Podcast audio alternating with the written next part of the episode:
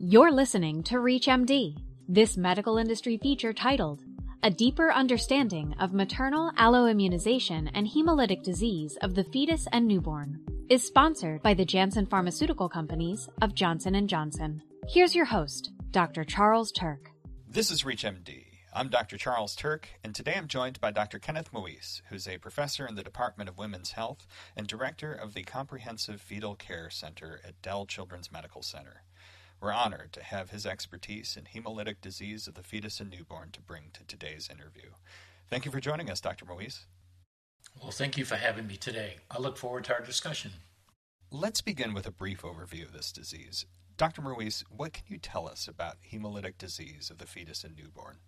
So, hemolytic disease of the fetus and newborn, also referred to as HDN or HDFN, is a rare condition in which the fetus or the newborn baby can suffer from potentially very serious anemia as a result of maternal antibodies that attack the red blood cells of the fetus. This happens when the red blood cell antigens of the fetus are not a match to the mother.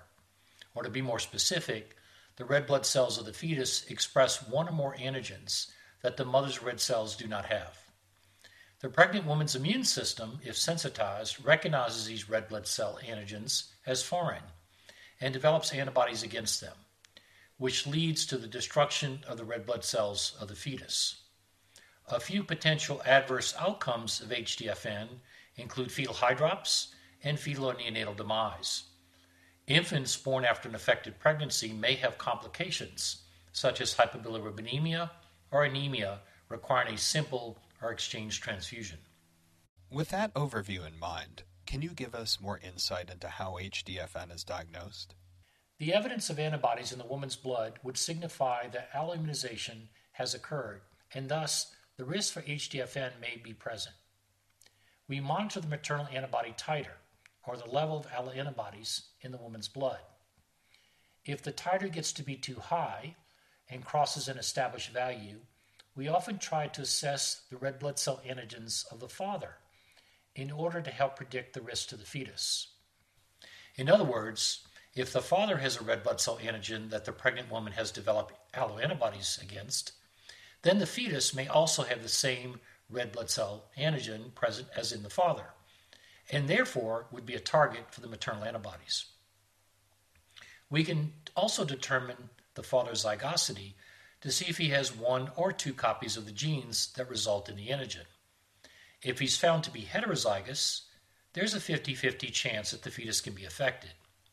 It's also possible to perform cell free fetal DNA testing or amniocentesis to assess the red blood cell antigens in the fetus more directly. If the fetus is found to have the red cell antigen that the maternal antibodies could target, then we monitor the fetus using the middle cerebral artery, or MCA, Doppler ultrasound. This method provides a means to evaluate if anemia is developing in the fetus. An MCA value greater than 1.5 multiples of the median is an indicator that the fetal anemia is present. A cordocentesis is then performed to assess the blood count of the fetus. Now, can you tell us more about how common HDFN is and which patient populations may be at the greatest risk for this condition? Approximately 2% of women in the U.S. were found to have red blood cell alloantibodies present in their blood, nearly 19% of whom had more than one type of alloantibody. About 20% of infants have been found to have a red blood cell antigen that is incompatible with the mother.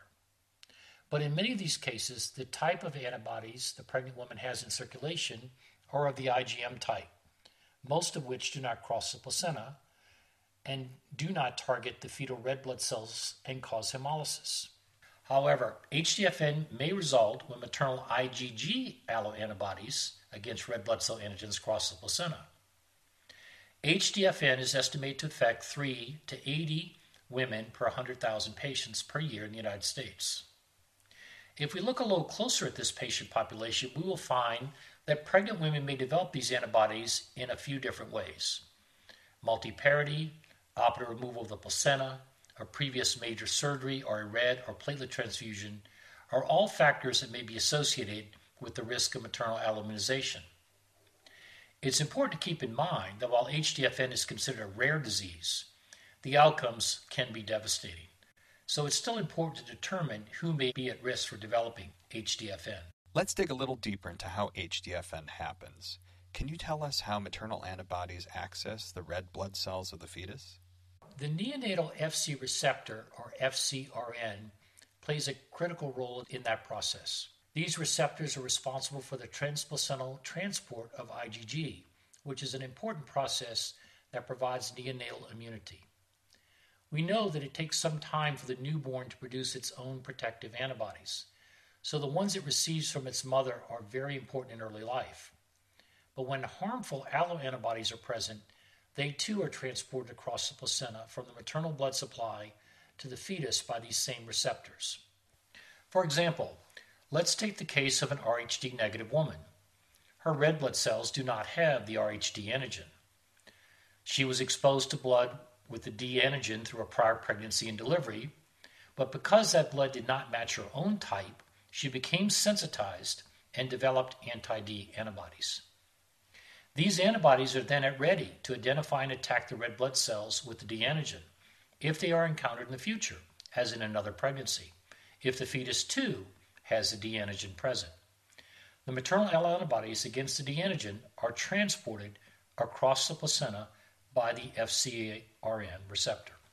Are all cases of HDFN the result of maternal antibodies against the D antigen? There are many red blood cell antigens, and there are many that can be the target of maternal alloimmunization and thereby risk of HDFN in pregnancy. There are five major antigens of the Rh blood group system and many variant antigens. RHD is the most common antigen leading to HDFN. However, other antigens are important too, including the KEL antigen, little c antigen, and others. This is why it's important to do a full antibody screen early in pregnancy, so even antibodies against less common antigens can be detected. Are there certain groups of women who may be at higher risk for alloimmunization and the development of HDFN in pregnancy? To understand who's at greatest risk, we need to take a look at access to care, which is a significant challenge for preventing HDFN from adversely affecting pregnancy outcomes. The availability of rhesus immune globulin allows us to prevent HDFN when the RHD antigen is involved. Current guidelines recommend using rhesus immune globulin which is an immunoprophylaxis with IgG, anti RHD, in non sensitized RHD negative women. But despite these guidelines, the utilization of rhesus immune globulin worldwide falls well below the expected need. The 3.6 million doses actually administered in one study fell short of the calculated need for nearly 13 million doses annually.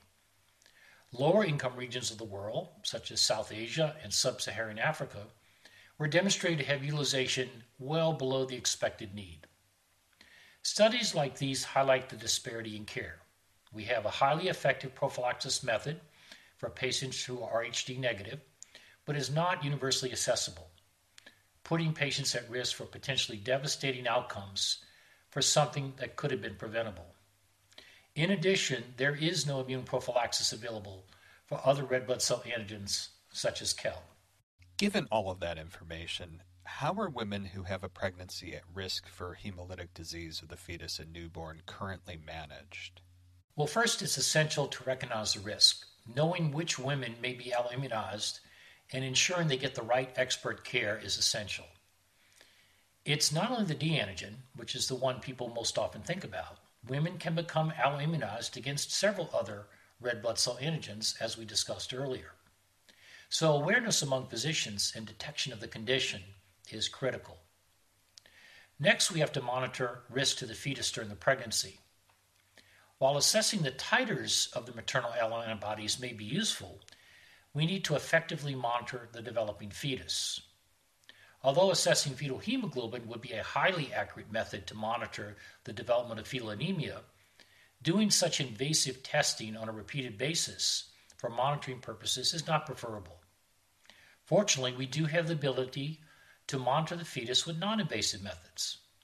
Specifically, an increase in the systolic blood flow velocity in the fetal middle cerebral artery is predictive of the risk for fetal anemia, which can be monitored with Doppler ultrasound. If the Doppler suggests risk for fetal anemia, then invasive procedures including umbilical blood sampling for hematocrit hemoglobin and use of intrauterine transfusion if necessary should be considered. We want to delay the use of any invasive procedures as long as possible, but they may be unavoidable. Dr. Moise, you've shared a lot of information with us already today on HDFN. As we come to a close, can you share with us what you think are the primary takeaways providers should keep in mind?